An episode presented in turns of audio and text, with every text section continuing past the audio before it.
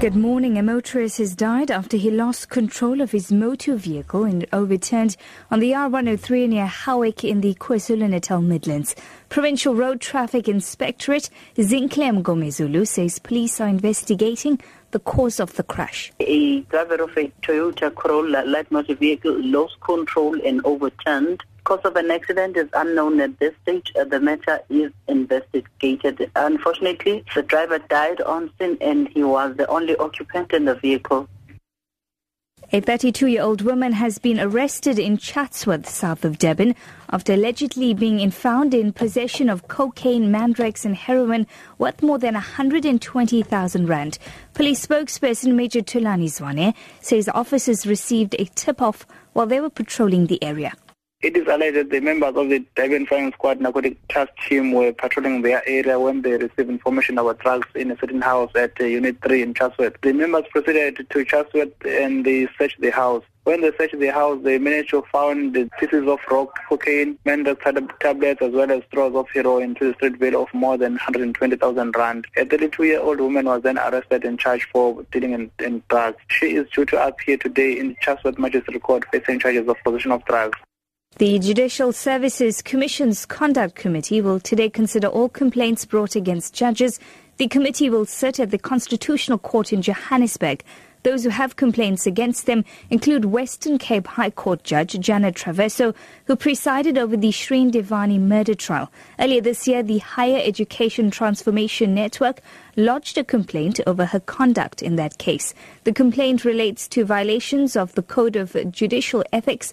The JSC says there are several complaints on the agenda. The International Relations Department has reiterated that only one South African was injured during the attack on a museum in the Tunisian capital Tunis on Wednesday. This comes after South African media quoted Tunisian authorities as saying a South African was among those killed in the attack. 19 people are reported, including two gunmen who stormed the museum, are reported to have died. The department spokesperson, Clayson Monyela, says only one female South African was injured. We believe that terrorism in any shape or form and from whichever quarter it comes from cannot be condoned.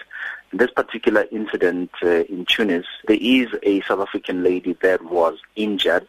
Her husband is with her.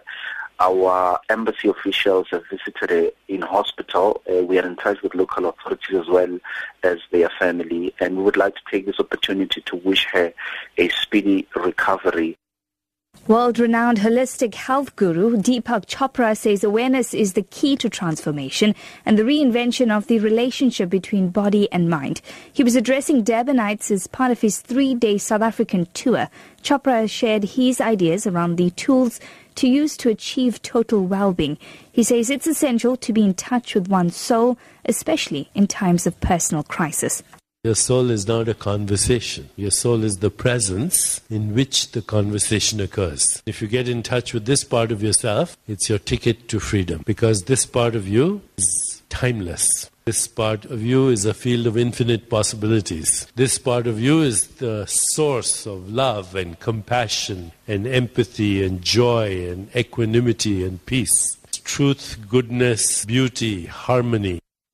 Your top story at 11, a motorist has died after he lost control of his motor vehicle and it overturned on the R103 near Howick in the KwaZulu-Natal Midlands. We have